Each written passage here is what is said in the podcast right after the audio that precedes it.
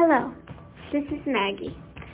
I am one of the co-creators of this website, along with my friend Johanna. This website was created as a platform to showcase our project on the Uyghur ethnic minority in China, which we made for our global learning course.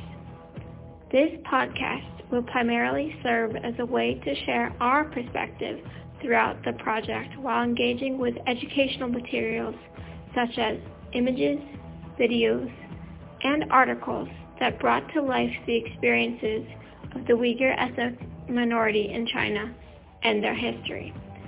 I hope you enjoy listening to our educational journey while creating this project. Please click on the next episode to continue listening.